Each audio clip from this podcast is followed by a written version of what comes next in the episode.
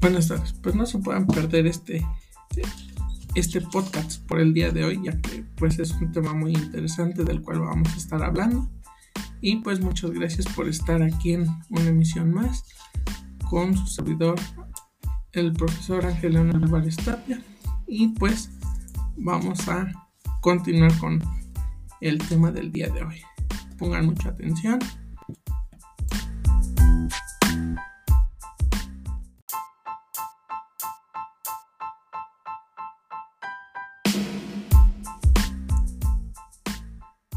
Hola, buenas tardes alumnos y alumnas. Bueno, el día de hoy vamos a ver lo que es el tema de la función principal de las emociones. Pero para que esto quede un poco más comprensible para ustedes, vamos a comenzar con qué son las emociones. Pues más que nada las emociones son experiencias que, aunque no nos unen a todos como seres humanos, muchas veces nos cuesta identificarlas y sobre todo conectar con ellas y aceptarlas, ya que vivimos en una sociedad constantemente que busca apagar o evitar algunos tipos de emociones para poder sobresalir a otros. Bueno, a continuación vamos a ver pues más que nada que, pues como ya lo sabemos, ¿no?, que el ser humano es un ser emocional por naturaleza. Y pues todos tenemos emociones y sentimientos que nos ayudan a accionar de una u otra forma en diferentes situaciones. Durante toda nuestra vida vemos, oímos, comemos o sentimos o en alguna parte de nuestro cuerpo.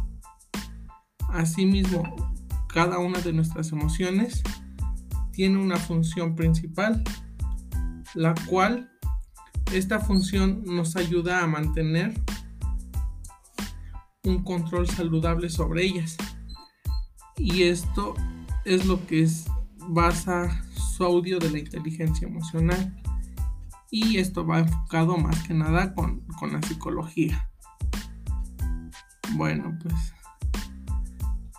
como ya comenzamos pues a ver esta parte de las emociones, aquí hay una parte muy importante, que el tener una educación emocional a temprana edad pues nos ayuda a saber cómo manejar y detectar nuestras emociones, y de igual manera a cómo enfrentar y aceptar las emociones de nuestros compañeros. Esto pues nos beneficia a nuestra conducta frente a los demás y a no reproducir emociones que puedan pues provocar algún problema hacia los demás compañeros, como si hay algún estado de ánimo como la depresión, el enojo y todos los estados de ánimo, ¿no? Bueno, ahora vamos a pasar a cuál es su función. Bueno, pues aquí nos encontramos que existe una función que es adaptativa. Y más que nada aquí, esta nos ayuda a preparar el organismo para la acción en una de las funciones de lo que es la emoción, que es lo más importante. Y en este sentido, cada una de ellas con independencia de su valencia o tono enérico, tiene su propia utilidad. Pues más que nada aquí nos encontramos que gracias a esta capacidad adaptativa que nosotros poseemos, podemos ejecutar eficazmente las acciones.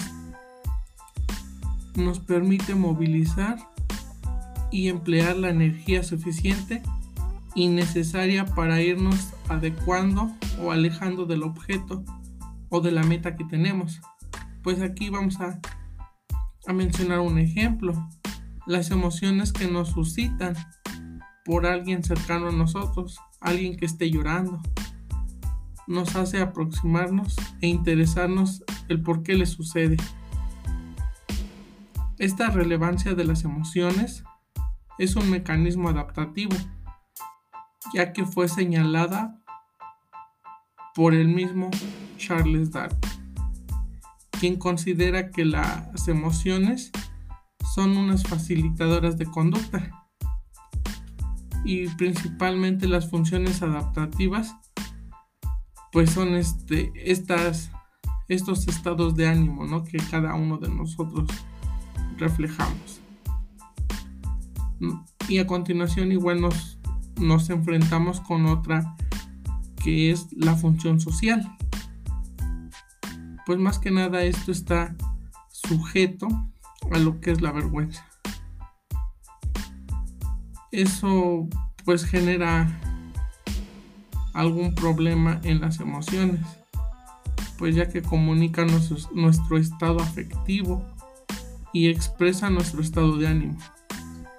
Además facilita la intención social y sirve para que el resto de las personas de nuestro alrededor pueda predecir nuestro comportamiento, así como nosotros el de ellos. Por tanto, su valor en lo que respecta a las relaciones interpersonales es indudable. Pues más que nada a veces las emociones son de una forma verbalmente. Por eso hay que tener en cuenta que no solamente se puede expresar como un sentimiento de manera oral. Si queremos saber en qué estado de ánimo se encuentra alguien, a veces es preferible observar. Y pues esta parte de la observación nos podemos percatar de diferentes situaciones.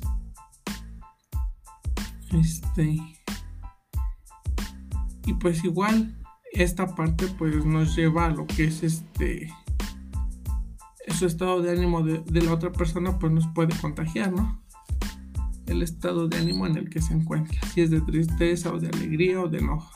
En algunas de las ocasiones se puede transmitir este estado emocional. Y bueno, también nos encontramos con la función motivacional. La motivacional es otra de las funciones que pues se encuentra en las emociones. Esta se considera como una de las más relevantes. La relación que se establece entre la motivación y la emoción es bidireccional, porque ambas se alimentan constantemente. Por una parte, toda conducta motivada produce una reacción emocional, y por otra, las acciones son la gasolina de la motivación. Pues más que nada aquí es como esta energía, ¿no? Y pues esto determina la aparición de este tipo de conductas, el cual se denota de mayor o menor intensidad y las guían en una u otra dirección. Aquí pues más que nada les vamos a dar un ejemplo para que quede un poco más comprensible esto. Un ejemplo: si yo siento alegría y nos divertimos tomando un café con otra persona, nos sentiremos más motivados para verle la próxima vez.